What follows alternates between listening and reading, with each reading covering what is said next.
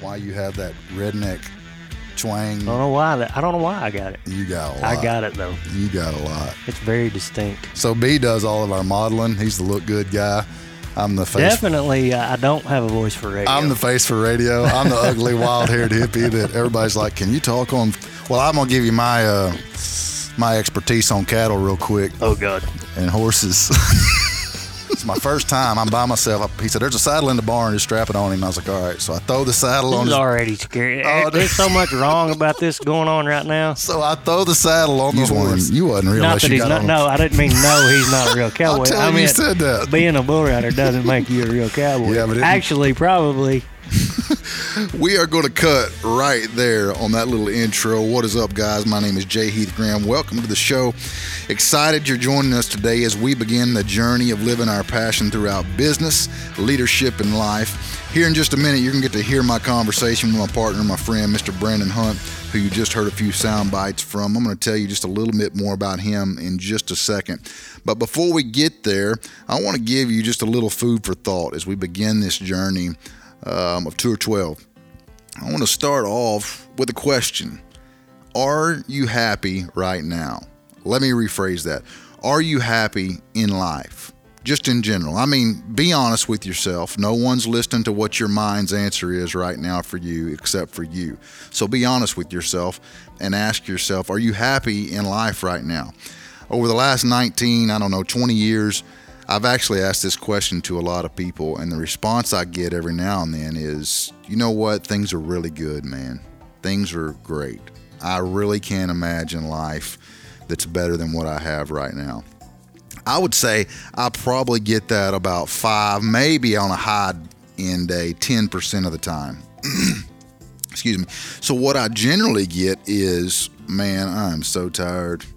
I don't have enough time to get everything done. I take one step forward, two steps back. I'm working, but I, I, really don't feel like I have any purpose. Life is crazy. I'm busy. And the list could go on and on and on, right?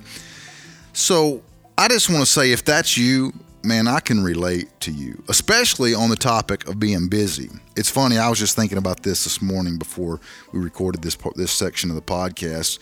You know, we have three businesses. We're working hard to grow each and every one of those businesses. We're very involved in our local church. I am especially. As a matter of fact, just this last Sunday, I was up around 5 a.m. to get to a speaking engagement in the big metro of Clarksville, Arkansas. I had to leave immediately from that engagement to get my son back to Little Rock for baseball practice. When that was over, three hours later, I had to fly from there to get to a Super Bowl event back in Russellville, Arkansas, with a bunch of great leaders that I do life with. Then Monday rolls around. We're, we're preparing, me and B's preparing, we're recording podcast. Tuesday is full of business meetings. I have clients I've got to meet with.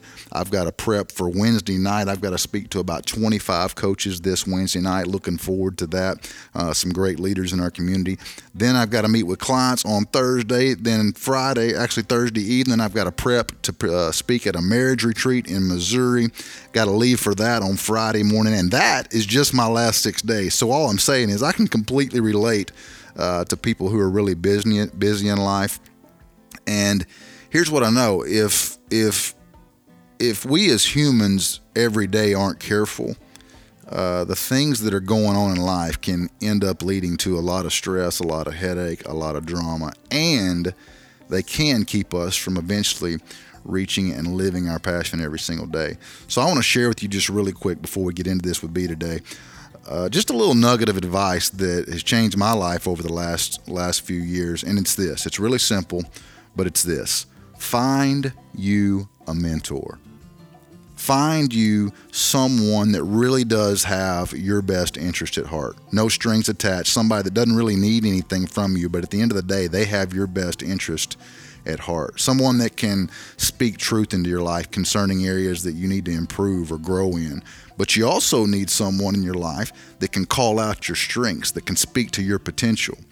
And people that see your potential for what it could be, you know, I would never be doing what I'm doing right now in my life if over the last 40 years I wouldn't have had people in my life calling out my potential. Sometimes even things that I couldn't see in my own life that they saw in me. Here's the key to finding mentors though, mentors though. It's up to you to find them. it's not their job to find you. If you're just sitting back waiting for a mentor to come into your life, you're probably going to be waiting for a long time because the chances are people you would probably prefer uh, to mentor your life most likely have a whole lot going on. And you'll be shocked at what can happen happen, especially if you're a guy. Especially if you're a guy. Let me throw that out there because we males just like to make everyone feel like we have our, our stuff together, right? We want people to think that we have everything going on and that we know exactly what, what to do in life at, at every single moment, which we all know is not reality. But we like people to think that. But if we can just drop our pride for a few minutes here and say, you know what, I could use some help. I could have would it would be nice to have some people speaking some positives into my life. Uh, it's interesting how far that can take you in life. It's just food for thought, but I thought it was a great way to kick off Tour 12. And I promise if you don't have someone in your life um, that you can get honest feedback from, it is one of the beginning stages to having the opportunity to live your passion every single day in your life. Not only that, but to have a little bit of purpose along the way. Again, just food for thought. Um, I want if you've got questions, if you have if you have questions or comments, we have just set up. Obviously, this podcast is brand new, but but email us at feedback. There's lots of ways you can you can get in touch with us. You can email us at feedback at tour12.com, or you can hit us up on social media. Hit us up on Facebook at tour12 or on Instagram, the Tour 12 podcast. If you want to hit me up direct, you can do that as well at J Heath Graham. I am excited about what you're about to hear. A little bit of the journey of how Brandon Hunt and myself got to know each other just before uh, we just before we get into this. Let me tell you a little bit about Brandon. I think about Brandon. This dude, he he's so cool. When when it comes to steadiness in life, keeping balance, staying really even keel in every aspect of life, knowing how to handle conflict, but also how to handle conflict with wisdom. Um, this dude has a wealth of knowledge, man, when it comes to a lot of areas in life, especially when it comes to areas of hunting, killing, chasing big mature bucks. Um, and along with all of that, he has a really unique way of just telling you straight up what what he needs to tell you if he needs to tell you something. You may see a little bit or hear a little bit of that here in just a minute. But he is my one of my best friends, man. He is a great friend. He's been a great friend of mine over the last 10 years. He is also my partner in our television show, Strut and Buck. And I know you're going to enjoy our conversation of cowboys and creatives. What is up, everyone? Welcome to episode two of Tour 12 Cowboys and Creatives. And my good friend, one of my best friends, B Hunt, is in our makeshift studio today right here in Arkansas. Man, we were pumped to be here today, getting to it's kind of episode one. It's really episode two, but it's kind of like episode one. Yeah, what's up? What's up? First one was more of just an intro to what this thing's going to be about. Not to mention, we had to have a sample episode before iTunes would even approve you. So we threw out a little nine minute. I about said quickie. Yeah, you did. I thought it was coming. we probably ought to cut that right out of the gate. I need to go ahead and apologize for my voice. Um, I'm suffering from, or I'm on the backslide of a big time cold, congestion, bronchitis. Not really apologizing for the rednecky twang that I have in my voice. That's always there. You got that. It's the gravelly coughing. I may sneeze or sniffle. Have to get a drink of water. That part of it. So B called today this morning and said, "Are we doing that podcast?" And I said, "It depends. You still got the flu?" It wasn't the uh, flu, man. Well, yeah, but it's it's in the same family, and that Nah. mess is nationwide viral right now. yeah, they're shutting schools down for it. I was at practice the other day. I ain't told you this, and this little basketball boy, he's on our baseball team, come up. We were in Little Rock, and he come up and he goes, "Man, we drove all the way up to y'all school, and got out the bus, and wasn't nobody there." I said, "What day did you come?" And he he told me. I said, "Man, they canceled school that day." And he's like, "Well, they didn't tell us. We brought our whole basketball team up there to play ball, and You're they, they kidding. didn't tell them. No, they didn't tell them." I was like, "I'm sorry, man." That wow, Yeah. So anyway, poor planning. yeah, poor planning, miscommunication. There was probably a dude over that part of it because Guaranteed. we're so good at communicating.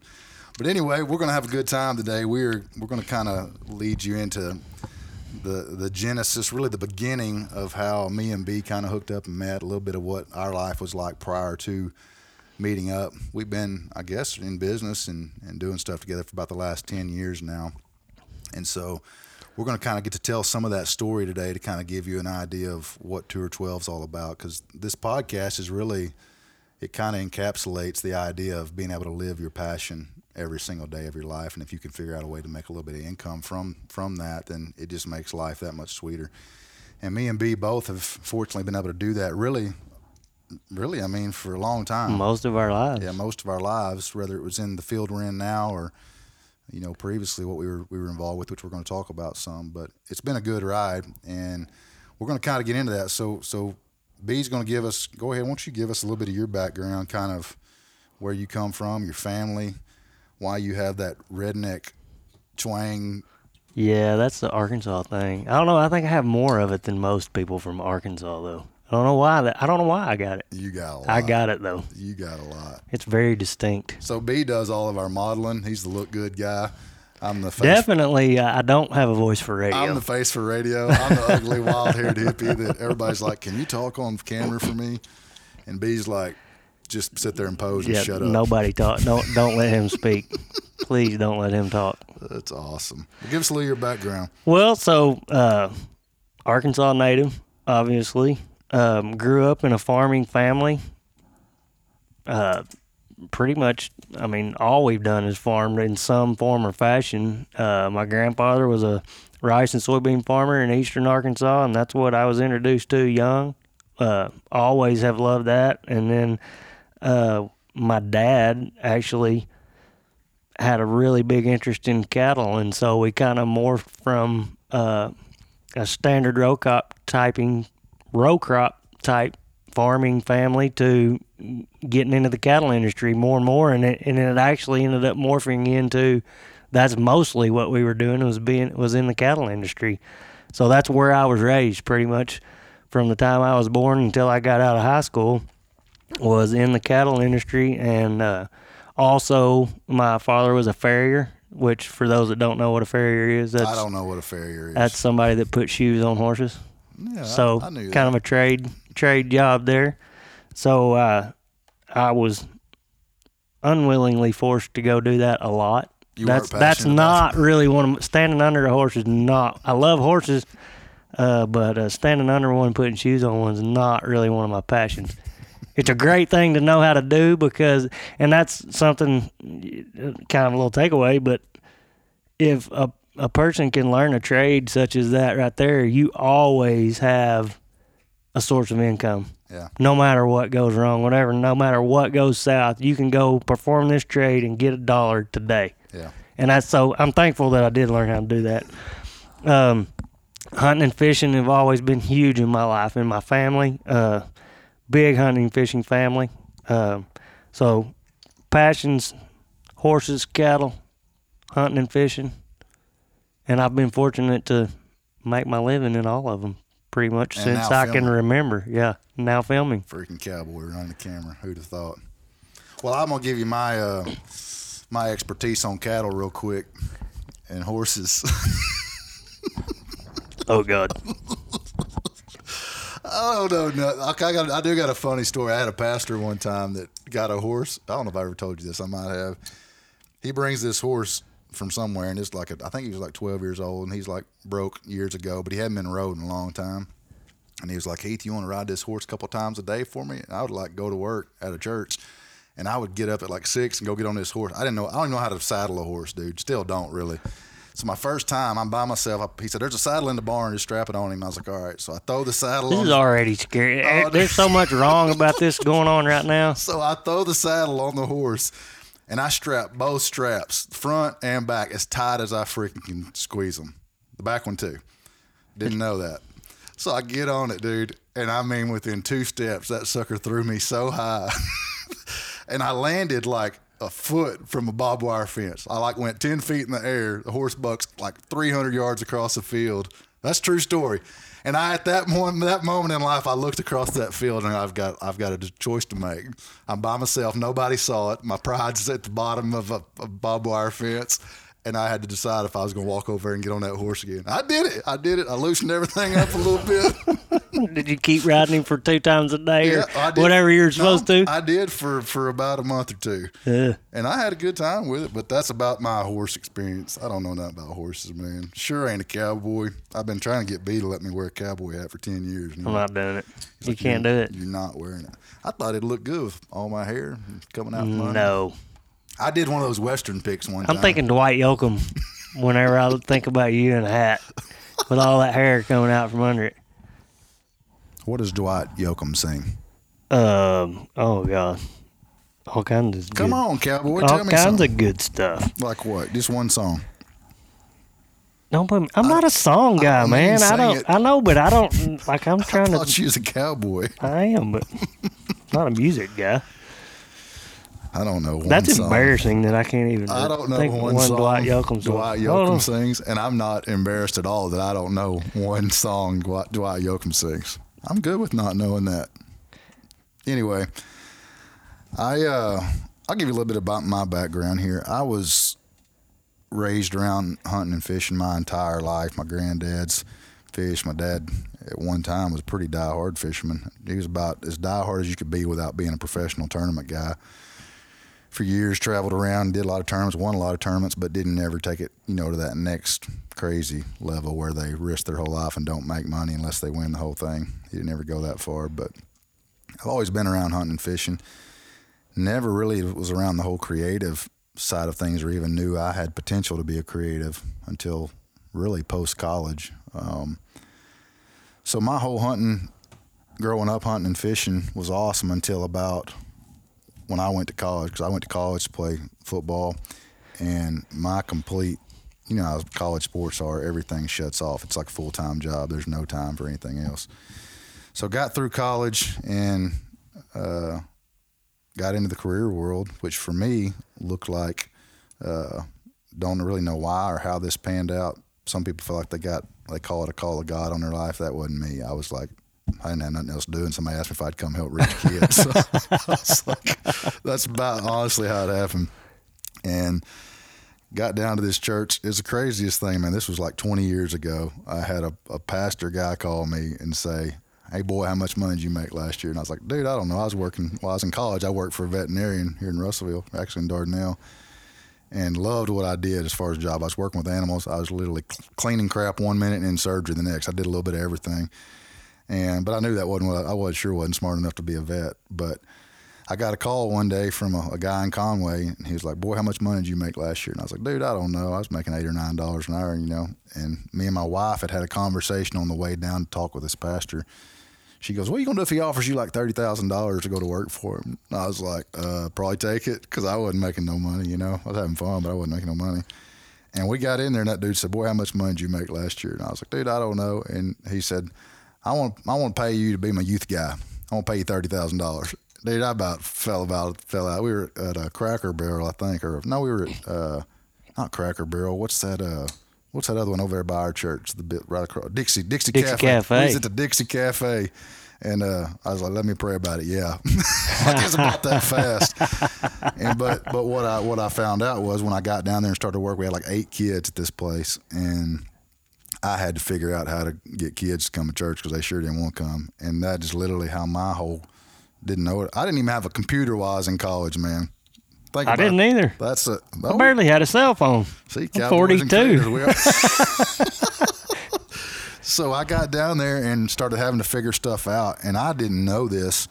Looking back 20 years now, I look back at we talk that later in the podcast. We'll talk about entrepreneurship and all that sort of thing, and kind of the spirit of entrepreneurship and what that looks like. Because a lot of guys have it, but I didn't really know even what that term meant. Yeah, I, I've just I in the last did. ten years, I've started learning what that really meant, and have seen how what it looks like in my in my personal life and in our business life. But I, uh, to me, looking at what entrepreneurs do, they're always having to solve problems. So f- to me, if you were to define one outside of the whole money and business side, in the big scheme of things, they're solving problems. And I immediately in that field of work that I was in, I was having to figure out stuff all the time, just like you probably did in the, in the cattle world Absolutely. or whatever, or, or rodeoing or whatever. But it began my creative career because I didn't know what else to do except grab a camera that I saw laying in the corner of an office at this church and take it to schools and start filming kids. Which I did, by the way. I probably told you this. Had a, I've got a multi-million dollar idea. Somebody needs to run with it. I ran around the school. I don't know if you can do this now, but I went to lunchrooms with a video camera and I was lying. I was like screaming video yearbook. Now that's a good idea, dude. I had people flocking to me in the camera. They, I mean, they're throwing gang signs and stuff, but they just wanted to be on camera. and uh, and so they were like, Heath, where can I see this? And I was like, Well, I'm glad you asked. You know, how about Wednesday night at church? I'll see you there. Absolutely. And man, within a month, kids were piling in his church just so they could see their mug on the TV. But the creative process started when I went from filming these kids at school to having to figure out, okay, I was like, oh crap, how do I get this off this high? You remember high high eight tapes? Uh, yeah. That's what this camera was, like an old Sony high eight camera. And I had to figure out how to get this footage off of this tape onto some TVs that weren't even mounted at the church yet. So then I, I finally figured out how to get it off of there onto some software. But then I had to figure out how to get TVs hung in a building because we didn't even have TVs to put them on. It's just a the whole. What I'm telling you is the whole process was I was having to figure junk out, Exactly. like solve solve a problem. You know, I had an end goal. My end goal was get this mess on TV so kids would come. And as funny as that may sound, that's what started my entire creative world, my creative process for life. And 20 years later, now I make a living doing creative work. Getting video from a camera to a TV. Is that the same same Same thing. Yeah, same thing's happening. It's just a little different. Well, I feel totally like I did a very subpar job of my background after listening to your stories about your background now. Because I like quit about halfway through there. Well, I probably interrupted with something stupid, so Well, continue on, Brandon. but as I was saying, and as I was trying to do a better, I'm trying to do a better job of my background, starting with when I got out of high school. Uh, and my family being in the cattle industry, I did go to college, got a degree. I went to college. right here at the Green and Yellow, Arkansas Tech. University. Um, Arkansas Tech. And my whole career has not been stuff that I was passionate about. My first job out of college was in a chicken plant as a supervisor. that was if you, definitely not a passion. yeah, but if you would have owned that, you'd have been passionate about it, probably. Yeah, but I no. There was nothing about that thing that I loved or not even liked a little bit. So my pretty much my whole tenure during that part of my career was what do I want to do and how the crap do I get out of here? So that's where I kind of started planning what I wanted to do, in which I knew that I just wanted to do something in the cattle industry.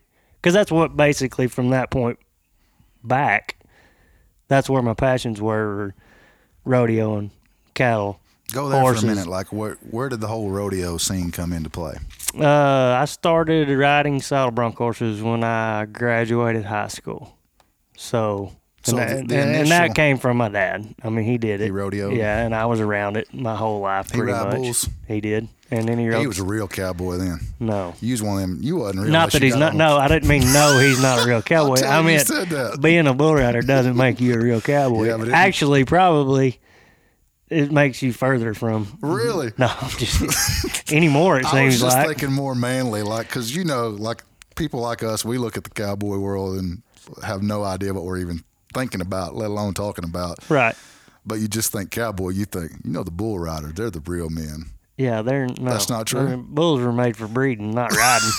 Horses were made for riding. You know, if you could pick any occupation or any, if you could have been any animal in life, it'd have been a bull. Well, it's just like anything. The public out there has their perception of everything and how it is, and rodeo. Those are rodeo athletes. Yeah, I, it, there's a that's a good from some from somebody that comes from uh, the cowboy lifestyle and and it has nothing to do with rodeo. I mean, that's the cowboy sport, yes, but it is a sport and they're athletes and just because they rodeo, that doesn't mean How I'm calling them a cowboy. how many Because being a cowboy means a whole lot more than Yeah, doing a rodeo event. How many? How many? Just break down just a random percentage. How many rodeo people do you think are not cowboys? Sixty percent. Really? So over half? In my definition of a cowboy, yeah, That blows my mind. Actually, absolutely. I was. What's that? What's that called? You'll get a kick out of this in junior high. I went through my little stage of wearing cowboy boots, ropers, and I had a I had a fake Bangor. I that, I see. Ropers and Bangor. But I had a fake Bangor from Walmart, and I wore it to school. What's that called? Goat roper. Is that was that what I was? yeah, could have been classified that. Is that yeah, classified as a wannabe cowboy? probably. That was me. I was a rock star. I'm glad we didn't meet back then. You'd have been wanting to fight, wouldn't you? I probably wouldn't have liked you then. Hey, I had a good time. I was still trying to figure out who I was, and I figured out real quick after that horse expedition I wasn't a, anything related to the term cowboy. I do still like horses, though. I mean, I think they're cool, and I like doing films and photography with them. I guess. So I did. I did the rodeo thing for a while, and then when I graduated, met my wife, and we got married. And I decided that probably wasn't the smartest thing to be doing, but it was good to me. It put me through college. Um, That lifestyle After- getting a little way for you. Whole yeah, I got a lot of I got a lot of broke stuff, limbs, joints, but I did get out of the poultry industry, which is where I was going, and uh, did get to go to work in the in the corporate side of the cattle business. So uh, that's kind of and, and and I still work there to this day, kind of kind of kind of full time, but full time, part time. Well, not part time. It's no full time. There ain't nothing part full-time. but but you've also got a career that allows you on the side and weekends and absolutely and off and on to pursue income. other passions. Yeah. Yes. that's eventually leading to who knows where. Yes. You know, I think that's where when I even think about this podcast and living your passion, everything we've even talked about to this point, with the exception of You and your horse me and hor- me and horses and you and poultry, uh, has pretty much been stuff we was passionate about. It's interesting. Like when I look back at, um, when I kind of started my professional journey, so to speak, I didn't know what I was passionate about. I think sometimes you just got to kind of test the water to see. I would agree with that. I mean, there's there's a lot of people that think they're passionate about something that they're they're terrible at. You know what I mean? totally. Yeah, absolutely. like you see that maybe it's in the cowboy or rodeo industry maybe it's in the outdoor industry maybe it, it comes down to people trying to be something they're not sometimes that's what leads to that but for me I, I had to figure out do i love this and, and is this something i could see doing with my life forever and i didn't know especially on the creative side it naturally came like when i think about we're fast forwarding 20 years now. I can remember back when i got my first like $25 check that a church sent me because I built a promo for them that took me like three weeks to build this video. Sounds like the outdoor useful. industry. That's a Sounds u- like the yeah, industry. no, absolutely. They sent me this video. They're like, man, we just wanted. They called it a love offering back then. Wow. I'm like, Joker, you don't love nobody. You freaking raping me over the coals. Insult. But I, di- I didn't do it for money. I did it because I loved Right. it. And I was adding value to what they were trying to do. And I look back at just the, that principle alone of doing something that's adding value to other people and how over the course of 20 years, now that's led to generating a lot of income doing something you actually love. And that didn't Right. happen overnight. Well, I think when you're young, it's hard to realize what you are. It was for me. It's, it's hard to realize and, and see what you are passionate about because you're usually into a lot of different things and you're doing a lot of different things and you don't know what you want to do for a career. You don't know. Um, I mean, you know what you like to do, but I didn't realize how. I mean, if you'd if you'd have took me at 18 years old, I wouldn't have told you I'm passionate about the cattle industry and and want to make a career out of that. You know, at that time I was feeding cows every day and you know 25 degrees or 100 degrees and I wasn't that passionate about it then at that particular time, but it, it grew into a passion of something that I actually really, really love. So you sure weren't passionate about cameras and filming. No, And I wasn't either. had no Like, idea about them. I didn't know anything about it either. Like like I said in college, I didn't even have a, a, a computer, and that wasn't all that long. I mean, I guess it was. That's we'll Well, I oh, late, I was mid late nineties for me. this will be a good segue into how we got going, Yeah, you and I. yeah. So, uh, because because I didn't know anything about any of that until I met you, and that was where. You had me at hello. Yeah. See, now you're gonna be weird. That's so gay, dude. So It's even going to be more gay when you tell everybody where we met. That's funny how that's panned out. I'm not there no more, and you still so keep. so he so Heath and I met in the gym. Well, we were- see, told you, it's just weird. Why'd you have to say that? Anyway, we met in the gym, uh, working out at the same place for whatever reason. We were there at the same time every day. Uh, We how's like- that going for you though? by like- the way, how's your how's your Hey, I'm so fit. I leaned over the back of my pickup the other day to grab something out of the back, and I ain't even got a lift kit, but I got a F250. I got some muscle. Is it lat or something down there under my dude? I Yeah, cramped. your armpit. I piled my. I piled up on the. I piled up beside my truck. I was all cramped up, and all I did was lean over to get something out the back of the truck. So that's sad, bro. my uh. You know, I got. I'm getting a little more motivated to get back in there. What what is it gonna take? It, obviously, that's not your passion. Fitness is not your passion. Hold on. last I had this conversation with a guy the other day, and I think um, this is no excuse. Like I hate excuses, but if I was going to have one, I uh, I was thinking back. So for me, my entire life from when you could actually start growing muscles, I guess, whatever if it's puberty or whatever Right. that is. Not every day of my life, but the majority was completely working out because it was all everything. Well, you're a football player. Everything revolved around baseball and football Mm-hmm. and being being in shape and healthy, like every day of my life almost. And so now, because I wasn't, I, I kind of like got that out of my system. I feel like, especially when it comes to the lower end of my body, like legs and Yeah, I- even when I met Heath in the gym, he didn't do, he didn't have a leg. I was day. okay to have He chicken just went legs. ahead. He just went ahead. He would do calf raises. That was his leg day. Calf Well, raises. It's because curls. so I, so I was a running back and like I was a fullback and so everything was my strength was I needed strong legs and thighs and all that for what I did. So I spent a lot of time having to develop that.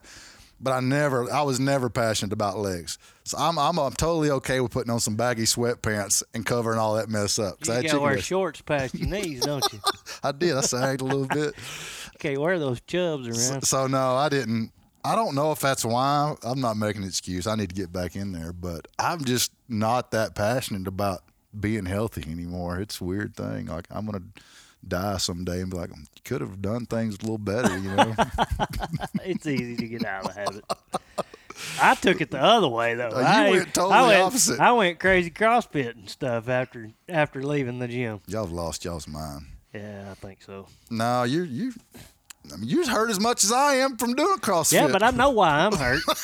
I know what I did to hurt myself. Yeah, I'm not just going. Something happened. Just oh my god, why why is this hurting? Why is this hurting now? I know what I did. I did. I learned this a couple years ago what a uh, an IT band was. Had no idea. Woke up one day, couldn't hardly walk. My leg wouldn't bend. I ended up in Little Rock at some fancy doctor's place because nobody around here knew what was going on. And he said, he said, Heath, tell me what's going on. I said, sir, I don't know. I said, we're gonna see how good you are today because I ain't got a clue. I just woke up and can't walk. That's bad, That's dude. bad. That's bad. Finally, but here's back to what we were saying. That I found out that injury came because I was trying to all of a sudden get motivated to start getting in shape. Yeah, but see, here's the problem. I bought a bike, Y- yes, a nice one, like fifteen hundred dollar road And bike. that's all good and well, but I know you and your kind. And you were a running back in high school, right? Yeah. Oh yeah. Yeah. I don't know one single running back that I've ever known that was very fast that stretched worth of crap. Oh no, I was horrible. Hated it. Hated it. Absolutely hated it. Wouldn't do it, but fast as the wind. That's because Yep. all your stuff's too tight. Yeah. Us people with loose stuff, we can't run as fast as but y'all. you run a long ways though. Yeah, I can run forever. I run about hundred yards and I'm done. Which that's all I needed in a football game. If I could hit my average, I was good. Hundred yard a game. I did, man. I got a road bike. Thought I was going to start doing triathlon, so I went from. This is another problem with my kind. We're all in once we're in. I bought a road fifteen hundred dollar road bike, and I took off twenty miles. Yeah, I- act like you've been on it for five years. so, so I get in there, and the doc's like, he had. I had not mentioned one word about biking or anything. He said, he says, "Hey, this is real common in cyclists." But I was like, "Yep, that's that was me." I am not a cyclist, but I've been pretending to be one for. Yeah, I got to get back in the few gym, weeks. man. Anyway, we met in the gym, and uh, at the I, obviously I've hunted a lot in my life, and you too. And Yeah. I had just for the last several years before Heath and I met, I had really got into bow hunting big deer. You know, kind of trying to focus on, you know, finding big deer and hunting where big deer live. And uh, I had been fortunate to kill a few big deer around here in Arkansas. And, you know, we got to talking about hunting and this and that. And he approached me one day about a TV show idea that him and a couple buddies had. And I was immediately like, absolutely no way. I'm yeah, out. you you probably been better off you just you probably kept killing more big deer. if you, we jacked that all up, take a noisy, loud cameraman in the woods with you. I just figured it out now. I got to relearn everything I know. That is how it started, man. Yep. It- and and what even what's even funnier about that the it, we I did approach B about TV, but I also needed some more deer heads on a wall at a show we had to go to. I'm probably this is all kidding aside. I'm I'm no, this is serious. This is I'm probably the only guy that ever made it in television industry that once they started filming, their success rate went, Went up. I started killing bigger deer. I started getting to hunt better places. And I'm, but hey, I, I'll tell it like it is. I mean, that was the truth. I was I killed a lot of deer, but I didn't ever kill no big giant deer. You know, which I was. It's never been about that for me anyway. But it is a little more fun when you do kill. I've learned that since the last ten years. But I don't know, man. We we that's kind of how we met and how we got started and kind of toying around. I think the first time I ever went and filmed B was I think it was in Missouri, wasn't it? yes, early season Missouri. We went up there to. Yeah, and of course, first hunt, new camera, you ain't gonna kill nothing. We didn't kill nothing, I don't think. I think we saw a deer, like one. So, it was rough those first few years. yeah, it was. I remember the first time you and Charlie got a, a kill on camera and here in Arkansas, Hollow Mhm. Bend. Yep. Y'all went nuts. Oh, you'd have thought we'd. You'd have thought we won the Super Bowl. Yeah, y'all did that day. And it's, Yeah. I mean, it's a giant. He's about a 107 inch deer. Yeah, maybe, maybe you stretching him to get him there. Man, that was a cool, I mean, moment. It literally, because that was when you, for the first time, got to kind of encapsulate A All- moment in time. Well, all Yeah. the work that you'd let into it, and even us going to Missouri, not killing nothing on camera, but it all came together, and then you realize what you got exactly. once it happens. Yes. It might have took three weeks to get there, but once it all comes together, that's really part of the fun of, of what we do in outdoor television. Is there is a lot of work that goes into it, and there's way more hunts we go on and not kill anything Way more. than hunts that we do. But when it all comes together, you're like, okay, maybe it was worth it. Yeah, it's a hundred times. It's a just. It's just totally different. I mean, it, it's rewarding either way, but it's just that to me, and, and it might not be to everybody, but to me, it's that much more rewarding to be able to tell that story. Yeah. You know, and that's the passion that I didn't know that I had until I met you and we started doing this. Yeah. And then once I got into it, and and then it became a passion about. Of course, I'm a gearhead. You- Totally a gearhead. Yeah, that's kind of why. And you if you're a gearhead and you get into cameras, oh my gosh, it's the money you can spend. oh yeah, you can. That's a whole nother podcast. Yeah, I mean, totally you whole don't- nother You cannot podcast. make money for a long time in this business. yeah, absolutely. You'll spend yourself faster than you can make anything. Yeah. But that side of you know learning the cameras and learning how what they do and the different so differences in them and things like that, that totally intrigued me too about you know this creative avenue that my my life was taking. Yeah. I've always kind of thought and even said a few times the only thing better than telling a story is showing it. Absolutely. And we get to do that. If you if you're new to the podcast or, or new to us, if you don't know exactly what we do, we we've been in outdoor television right around nine, ten years now. Ten years. Ten years and uh Strutton it's hard to believe really Strutting Buck's been around. The way we do television, the way we have to do it, Yes. with everything else we have going on, it's kind of interesting that it's made it this long. I, I don't, we might can go here for a minute, kind of how we, we did get started and how different things are now versus when we started in outdoor television. Mm-hmm. It's way different. Totally. Like what? So I think I was telling somebody the other day. I think when we started ten years ago, we we, we launched on the Sportsman Channel, which is its own story in and of itself. Like our pilot show was a fishing show. We're hunt, yeah, we're, we're launching as as as a hunting show. It was uh, kind of uh, like, we- hey, but that also goes to show how bad networks needed content. they needed content bad. like literally our our show that was submitted to. We had never even filmed. My buddy Dave, he was like calling people in Florida. I'm like, hey, we got a fit. We got a hunting show. We ain't done no hunting show. We had an idea of doing a hunting show, and they're like, "Yeah, man, you want to do a fishing show down here with us?" We're like, "Yeah." So we literally got to Florida, and two people, which one of them we're still friends with today, old Daniel Pike. We met. and We filmed a few shows, and the first show we submitted to Sportsman Channel was a red fishing show in Destin, Florida. and we got a turkey and deer hunting TV show. And we got- this is our pilot. And they called us back, and they were like, "Dude, we want your show." And I'm like, "They really made Really? us feel good about ourselves." really? like we were like, "Dude, we've hit it big." It's like This is you gonna be easy. You'd have thought we was taking Monday Night Football spot on television. That's how big we thought. But but looking back, I was even the cost of television back then. I look back and I think it was around six or seven hundred dollars a week to be on TV. Back then. yeah, I mean our budget was and like literally, we just all kind of pitched in and kind of paid, Paid the bill, and we didn't Yep. really have the money to be doing it back then. But we figured. I don't think we to do brought in one single dollar that first year. No, I don't either. And I don't know that you still do in this industry in year one. Yeah, no. But I look at how much it's changed because now it's it's what four or five grand a week, Yeah, you're your talking. You're just talking. Yeah, you're talking a hundred thousand dollars just to easy. just to Yeah, I mean, step up to bat to Yeah. play the game. yeah, I mean, eh, which is a whole nother podcast in itself. When we get, I mean, the business model of outdoor television is absolutely horrendous yeah. for the television producer. It's stupid. It's ridiculous. No, no other, no other network or industry, they don't do it that way. Yeah, So and it's not really. Again, we'll get into this down the road. yeah, that's a whole nother rabbit hole. it ain't sustainable the way it's. It is not. It it is And it- changing and it's changing very very fast. Yeah, the last. And companies are having to adjust yeah, very fast, and most are uncomfortable with it. yeah, because I mean it's, it's that fear of the unknown for, for especially for networks right now is it's real. Cause, Mm-hmm. Oh, it's 'cause real, been, real. It's been a nice little ride for Mm-hmm. you know the last probably five or six years for them, but the whole sustainable aspect of it starting to kind of come to the front Yes. where changes have to be made. Yes. But anyway, we kind of we kind of got into the whole television deal and have been doing that, and it kind of leads into what we do now from a, a media and marketing kind of firm's standpoint.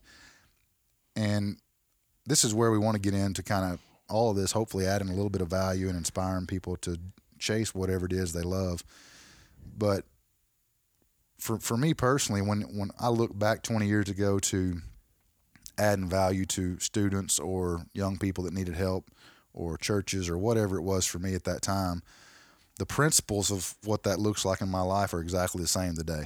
So now we're just adding values to clients adding values to customers um, and helping companies grow their business through marketing whether it's whether that's through the, the strut and buck side of things and the advertising side of things and being a part of our show and a partner of our show or it's creating content for companies, whether it be through graphic design or uh, video, short films, commercials, whatever, writing scripts or designing trade show booths, whatever it is.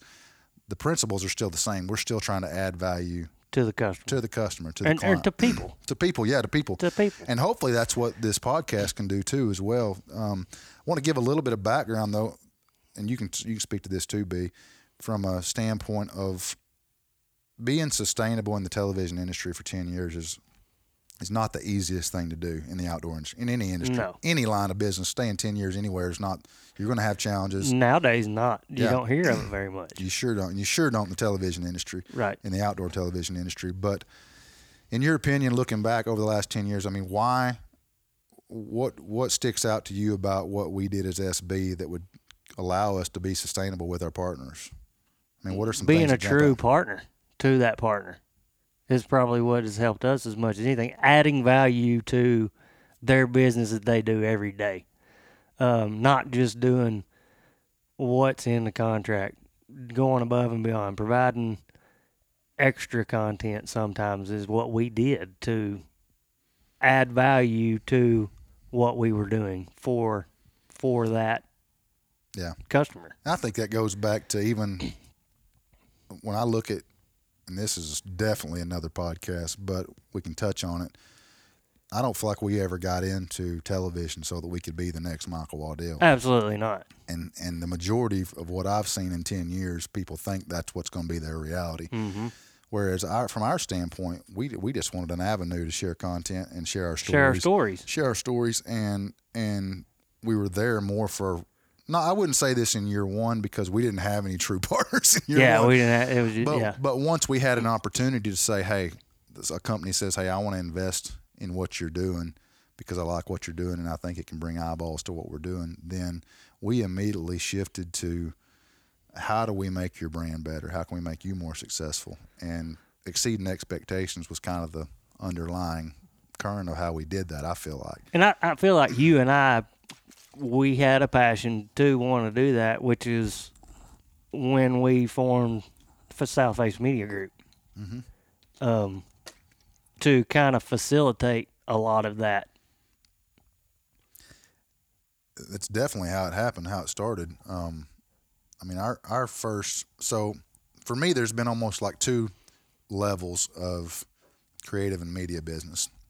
There was pre SB, which made just bukus of money. I mean, I was rolling. I mean, I made like thirty dollars a year, and uh, but it did. It led to real jobs in this industry and outside of our industry as well. I mean, I remember our first job we got. We were like, we're going to have to like actually set up a business. We can't take in income like Mm-hmm. Yeah, we can't. we're- We're to a point where the government's going to want some of this whenever we get done. Yeah, and it wasn't multi millions of dollars, but it was a very substantial amount of money that we were like, we we got a chance here to really. At first, I was like, why is a company like that contacting us? And, Mm-hmm. and obviously, you had a lot to do with that, but it's led us to be able to have multiple sources of income, really. So Yes. from an SB side of things, from a South Face side of things, you still and every this is something else is everybody's at a different place in life. Like we're getting on up there to our middle. I'm not middle. I'm finna be middle 40s, brother. You're not so- middle 30s anymore either, my friend.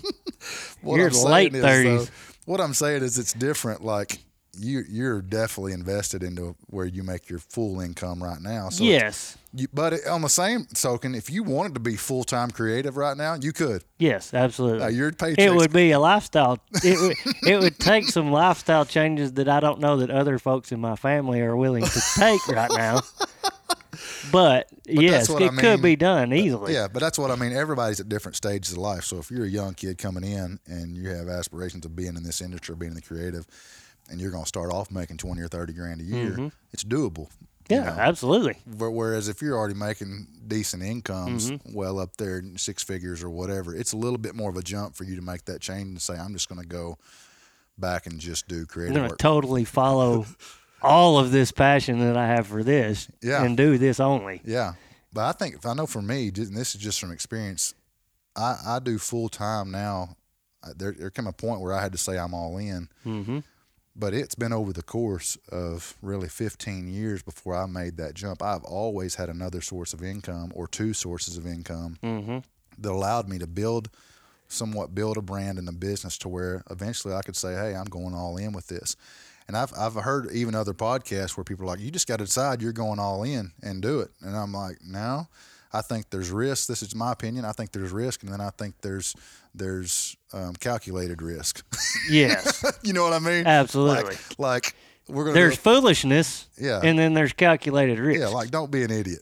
And- And, honestly, dude, I even even I see it all the time. It frustrates the mess out of me because I see people that get this mentality or they they hear from God or whatever, a higher power talk to them, and all of a sudden this is what I'm supposed to do, and I know it right now, so I'm dropping there. I've seen that work out a few times for people, but more times than not, I've seen them fall flat on their face because they it was not a calculated risk. yes, Like I've never walked away from a job if I didn't know where I was headed. mm-hmm. You know what I mean?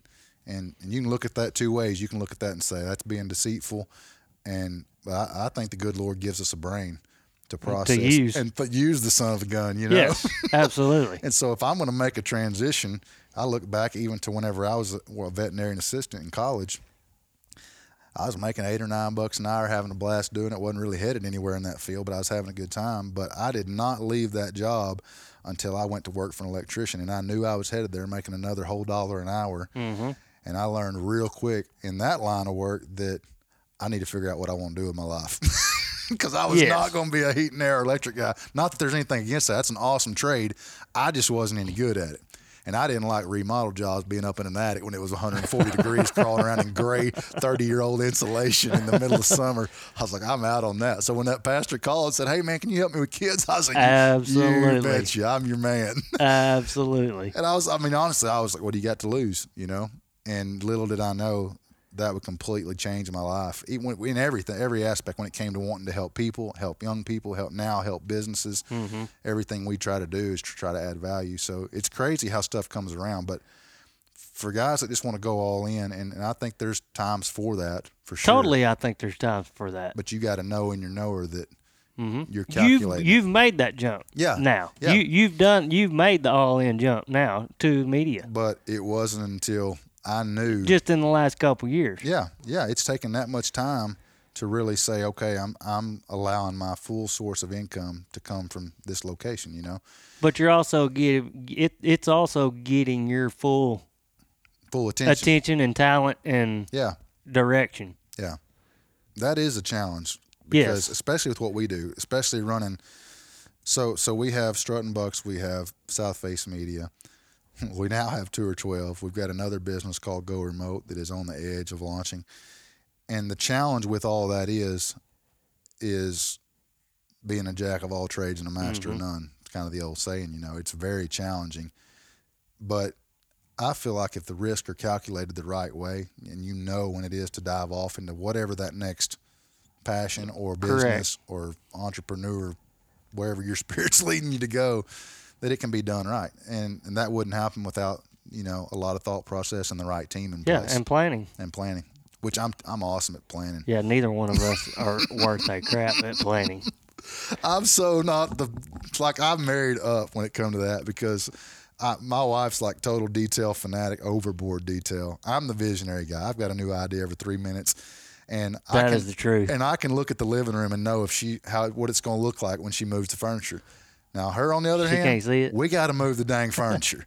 like, and because I'm like, you don't know what this couch is going to look like on that side of the room. She's like, no, I have to see it. I'm like, I can see it right now in my head. It's going to look about like it's going to look when I put it over there. And of course, when we get the couch over there, we got to move it back because it ain't like she likes. So we're just polar opposites, but it's a good thing because she obviously offsets my weaknesses and I offset hers. And Yeah. it, it works really nice when it comes to business and even obviously in family. But I don't know, man. It's been an interesting journey for sure. We're uh, having a blast, having a blast. Twenty years later, I can't believe it's been that long. cowboys and creatives. Who would have ever thought? No kidding. Those two kind of categories of people groups could work together, and and have an absolute blast doing it. It's it's kind of wild. It, it Go ahead.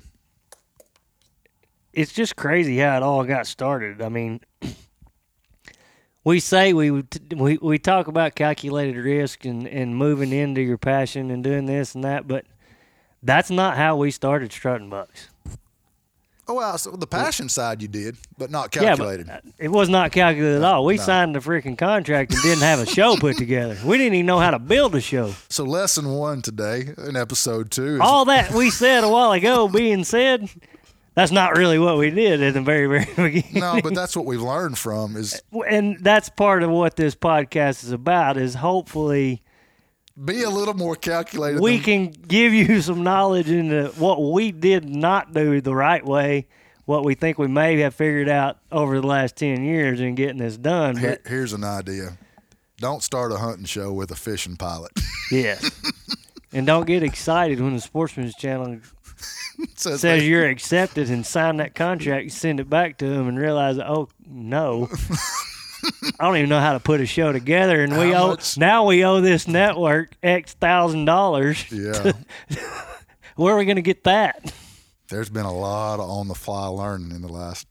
When you owe somebody that much money, all of a sudden it doesn't take long to figure out how to do stuff. It's- that was a good time. Man. Cold calling companies doesn't become as hard either.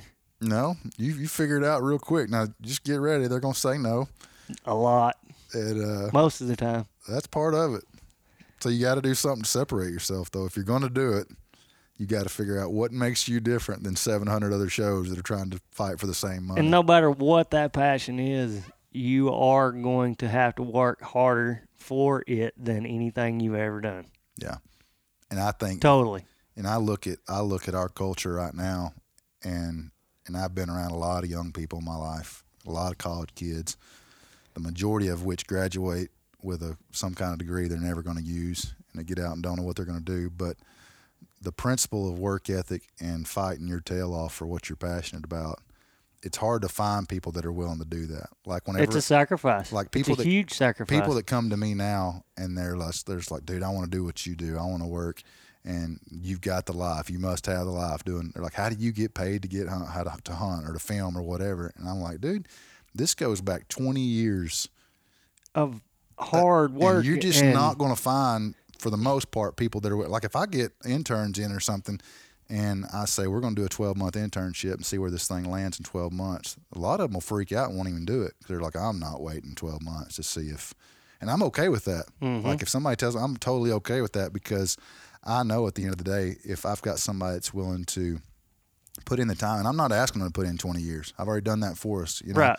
But if if they're willing to put in, you know, 12 months of just dedication and learning what we do, and then at the end of that, we'll evaluate and say, this is a win. We're going to go this go this direction with you. You know, then I know I've got somebody that's going to be a team player that's willing to work hard, even though it's only 12 months. I see it all the time now. It seems like eternity. it seems like I see it more and more every day of people have the idea. They they love the idea of Being, being something. this or doing it. Be I love the idea of being a hunter. I love the idea of being a fisherman. I love the idea of being a cowboy. I love the idea of being a TV host. Yeah. I love the idea of being this. I fall into that with cowboys because I really like the idea of me being a cowboy. Well, and it goes back that this doesn't have anything to do with you, but I've seen it working with my father all my life. Um, guys that come to work for him, that they come to work for him because they want to be a cowboy. Well, their idea of what it is It's that like goes on on TV. is not anything close to the reality. You know, they're thinking sitting on a horse, checking calves all day, doing this. up. They or- don't think about shoveling feed troughs out, putting hay out, sitting on a tractor most of the time, very rarely sitting on a horse. Yeah. And they last a month and they're done. Yeah. It's- Being a cowboy is not so freaking intriguing anymore No. because it's not what they had in their mind and they don't want to work Yeah. to It do. I mean, it's what it is. Yeah. It takes it takes a ton of work, no matter what it is. I mean, I think it's a little It's harder work when it's your passion and you're trying to make it work for yourself than anything you'll ever work to do. yeah. because if you quit, you're not you're not just quitting somebody else, or you're not just quitting a job. You're quitting your passion. Yeah. So I mean, I It- was I was reading actually this morning. I was just studying millennials a little bit because millennials right now are the largest generation in the workforce, and out of that people group, uh, I was reading seventy percent of them aren't happy where they're at. and it's and it's and then and then I also read thirty point. do you think that's because they're not happy? I'm, I'm where- trying to decide if it's. I think it's because they don't know where the crap they want to be. but listen to this: it cost U.S. the U.S. thirty point five billion dollars a year in turnover. Oh my gosh! because of millennials not not so 70% of them are when they come on the job within no time are looking for something else to do and i think i think there's part of that i think there's definitely because we all fell, fell into this place at some point where we're trying to figure out what it is we want to do with our life but i think a lot of people land in a place where they don't enjoy what they're doing with their life and they don't know how to get out of it or they're kind of that goes back to they're doing what they have to do not what To they want by. to do yeah just to get by. And there's times in your life you're going to have to do yeah. things you don't want to do to get by to put yourself in a position to where you can follow that passion or that dream Yeah. or whatever that may be. there's a backwards mentality, especially in the younger world. And I'm not some old fart here trying to think like I got it. Oh, we are old farts. I mean, but I'm not trying to be the guy that's got the bull by the horns and got life figured Right. out. But I, I know enough to look back. I was in. I tell you about changing my oil last week. You change your own oil. Listen to this. I was going to be sexy. You are old fart. I was going to be sexy for my wife. I ain't changed my oil in 20 years. I'm going. I'm going somewhere with this. I ain't changed my oil in 20 years, but I thought, you know what? It's a pretty day, and I thought I, am going to impress my wife today. I'm going to be a man. She's going to come home. I'm going to be changing. I'm going to be all dirty because I'm a computer guy now. So, check this out. I go to O'Reilly to buy me some oil. I had to Google it to see what kind of oil I needed for my Jeep. I found it. I even watched a tutorial on my Jeep because Oh I didn't change. gosh. I got it all figured You out. Googled it. But but check this out. I'm I'm in O'Reilly. I probably shouldn't call them out, but they're probably not listening to our podcast today. If you're one of the three people listening to the podcast today, we appreciate you coming on. Absolutely. But check this out. I'm, I'm going somewhere because this this guy in O'Reilly spoke for probably thousands of people in our world. He's behind the counter. I'm shopping for oil. He didn't know I was listening, which I just happened to overhear him. He said, "You know what? If I'd get paid more, maybe I'd do more around here." That was his comment out loud where customers could hear it. That's a problem. That's the problem right That's there. a problem right there. It's total backwards of the way we try to look at things because I know that my next job depends on what I've done in this job, you know? And so if I want to get somewhere, waiting on somebody to give me the handout, absolutely. Yes. ain't happening. You, it doesn't work that way. It doesn't. That's not how it works. No. You do above and beyond, and then you work your way into a position that you get more. yeah. So I and then in that position, you work above and beyond to move on to even to, to, move on place. up. I, I wanted to ask him what what makes you think you're going. This guy's college grad college he graduated from college. He made the, he's talking out loud in there. He's like, man, I've got a degree and this is all you're going to pay me or whatever, or they pay me. He was referring to the company, and I wanted to ask him what makes you think if I'm coming in looking to hire a young guy, and that's your mentality, why would I hire you? I wouldn't. You're not. I wouldn't. I'm like you ain't even close to getting hired because of your mentality. It's totally backwards. mentality can differentiate very easily. uh, uh, It probably does differentiate successful people from unsuccessful people. Yeah. Is your attitude and the Oh, way yeah. you look at things. Yep. And that's in any line of work. I mean, hunting industry, if you are working for somebody, you they are they are paying you for your time and your ability. And if you're not giving all of your time and your ability, then they're paying you too much. I'd totally. I mean, agree. while you're there. Yeah, yeah.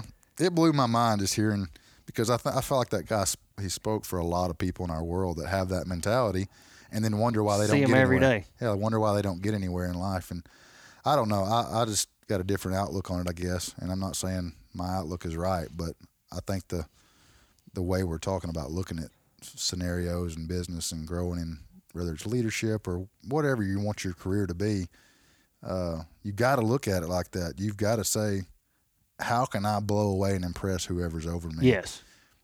So that they would want to send me to the next level. At every step of that. Yeah. If if you're looking to get to the next level, Yeah. that's what you have I was to do. talking with Aaron the other day. You'll you'll meet Aaron on the podcast later. One of our one of our best friends in the industry and very successful in business. But we were talking about the ownership mentality and how most people in any business, when you especially when you work for for someone, don't have an ownership mentality.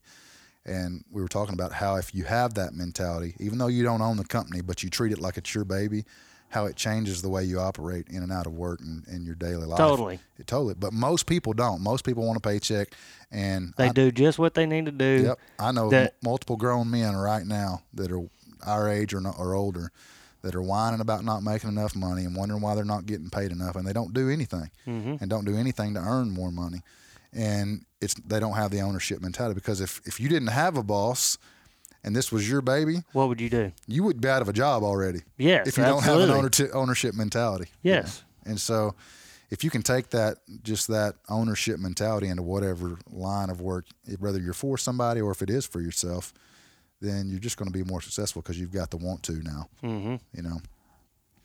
Well, That's a little bit of our background. I mean, that's a good a good starter. But I'm sure we'll get into more details later on in in other podcasts. You'll learn more so you're and more saying our about us. background's all over the map. Pretty much, totally all over the map. We've been from the cowboy rodeo circuit to the church house to the creative world to the hunt. We've been red fishing. We've been a little bit all over today, haven't we? Yeah. Do uh, you got any closing comment or statement? I do got a closing comment. I want to be a cowboy. oh gosh, he's not gonna quit. You want to be one, or you want to look like I'm that one? I'm that guy that I'm so I'm the guy that wants to see the horse riding off in the sunset, the beautiful. you epic- want to be your view of a cowboy, exactly. Sounds like a lot of your hunters. perception of a cowboy. Uh, no, it's the perception of how I want people to look at me in the cowboy. world. I want them to think that guy. Oh, I got you. kind of like the hunting world, you know. Uh, yeah. Michael's had a few takes on people like that, hadn't he? Uh, yes. Heard a few of them. We'll probably get him on here one of these days. That would be cool. Let him rant and rave a little bit. He could go on and on. Oh, he will. He'll go on and on. Um, no, I don't, man. I, I, I uh, I'm excited about Tour 12 and this idea of, you know, living your passion through business and leadership and life, and we're going because it just opens up all kinds of elements for us to not not really say we know it all for sure, because we're going to have a lot of people on here that's way more successful than we oh, are. Oh, I screw up all the time oh, Still. Oh, yeah. But if we can learn from each other and, and learn from even people we're talking to on call ins, or that's something we do want to do is take questions. So if you're listening to the podcast today, man, send us some some some questions. We've got uh, email set up, brand new email set up, feedback at tour12.com. You didn't know about that, Didn't did you? even know we had an Oh yeah, I just set it up the other day. So we do have an email where you can give us some feedback if you got questions or comments, or even some topics you'd like to hear us discuss, uh, just kind of in our field or really any field, I guess. We're we're pretty. If you want to learn about cowboys and how to do that, definitely send me a personal email. just say feedback at tour twelve. Heath, will you answer this for me? And I'll I'll get you your answer right out after I talk to B and learn a little bit. But man, I, am excited about this podcast because I think it's going to add value to people and hopefully inspire people. That what's kind of led to this, honestly, is uh, you know I talk to a lot of people. You do too, B. You talk to a lot of people, and the most it seems like most. I ask this question all the time. I say, if you could do anything in life, and money didn't have a didn't have a, a Right. it didn't matter what would you do and almost every single time the response is something other than what they currently do Yes. so I'm just a believer that if if you've got the right tools in place and the right people when you're surrounding yourself with the right people, there's a way to get anywhere you outside of physical ability. Like there's there's some exceptions there. If I say Yeah, I'm- mean, if i fixing- say I want to be a singer, I mean, really, come on. Hey. I can't even talk, much less am I. Dwight Yoakam, But you gotta might- have some sense about you when you're ta- when you're mean. picking what you're gonna. like I'm not gonna be is. the Patriots' next quarterback if Brady ever retires. I'm probably not going to happen. No. there's different level. Like I, I tell people this all the time because I, I- you know, I play. I'm a, I'm a porch picker. I play a little music from time to time. A porch That's picker. what I call myself. I, I played. I played football for a while too, up to a certain level. You know what I mean? Yeah. And I played music for a while up to a certain level. I knew when I capped out and maxed out of my potential, and I'm smart enough to know when to shut it down. Now, I have a little fun times here around the house picking around, but it's it's the same way. Like outside of physical ability, there's ways to almost get anywhere you want to. Yeah, I mean, that being said, if your passion is singing or playing or whatever, there's other avenues to pursue in the music industry than being a singer or a player. I mean, there's so you can follow that passion and be in that in industry. support of people that can actually do it. yeah, you gonna be a Yeah. manager. yeah, it can be. You might be better at that. That's true. I mean, you're still in the music industry. I think that that whole thing comes down. to Maybe we'll talk about that one day. You got to be honest with yourself. Totally Yeah. totally. So, and and the way I look at being honest with myself is, I don't just believe what I tell myself. Like you got to surround yourself with people that are honest with you that Oh, actually, yeah. that actually care for you. They'll tell you straight. Like that'll tell you if you got a booger in your nose. Yeah. those type people you got to have in your life because they, you don't want to walk around with a booger in your nose thinking you can sing. You're not going to be successful. You don't want to walk around with a booger in your nose, whether you think you can sing or not. I'm just using that as an example. You got to have people in your life that'll be honest with you, because the truth is, like I was sharing this the other day. Actually, I, I was speaking in the metro of Clarksville this weekend. The Metro. The metro of Clarksville, Arkansas. I had a Gotcha. couple hundred people there. I got to share some ideas and thoughts.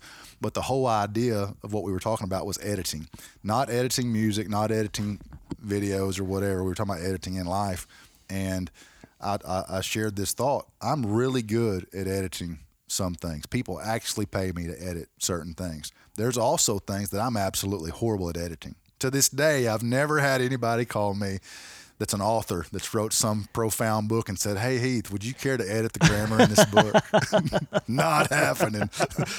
but but so that's where you've got to have people in life that can help you in areas you, you're weak at. You know, surround, Right, surround yourself with those people that can be honest with you, mm-hmm. and let the crowd determine if you're good at that or not. Yes. You know what I mean? Yes. Like like we're not beating the bushes down to market South Face Media right now. No. We get calls now, and it, that ain't happened overnight. It's happened over the course of 15 or 20 years. But I'm just saying, let let the outside audience speak. Now, don't I don't I don't mean that from a because you're gonna get a lot of negativity with that too. So it's kind of a balance of knowing who to listen to. Right. You know what I mean? Like, because there's people that's gonna hate on you too and hack I mean, your mom's going to tell you you're great at everything. Oh yeah, I call them homers all the Yeah, time. I mean- I've got several people that are homers in my but life. everyone needs those people that will be, you know, honest with them. Yeah. Brutally honest. Yeah, but in in the same token, if if you're totally gifted at something, people's going to tell you if you really are gifted at, at certain things. Mm-hmm. Yes. I see it all the time where somebody will come up and they're like, "Dude, you're really gifted in this area. You should really think about." I'm like, we got enough stuff going on right now to take on another appreciate it. But thanks. Yeah, but I'm just saying, you've got in the same token when you have because the people that aren't really don't really care for you, they're probably not going to tell you to your face that like you probably need to look at pursuing something different. Right. That's probably not your gift Yeah. So you need people like that that will tell you. But I'm hoping that you know this podcast with Tour 12 is basically going to be a 12 month process of talking about life, business, a lot of outdoors and, and hunting, hunting industry related topics. But I'm hoping that it can inspire some people to really go after whatever it is they want to be in life, Absolutely. and I think we can get there. I'm super excited about it also. Um, I hope we can drop some knowledge bombs to people that will help either inspire them or, or, or help them hurdle a couple of the steps maybe that we had to take over the last 10 years Did you just- figuring out some of this. Did you just invent that word, knowledge bomb? no, knowledge bombs. That's a compound killer right there. That's Yeah. a great knowledge bomb. I like it. Yeah. That's creative, B. Not that we have a lot of those. No, we, well, we stumble across them every now and then. Because, like I say, we screw up all the time, Definitely. and and you just have to you have to be able to learn from those and recognize that same kind of scenario when it's coming up again, and and make different choices going into it, and hopefully, this through this podcast we can.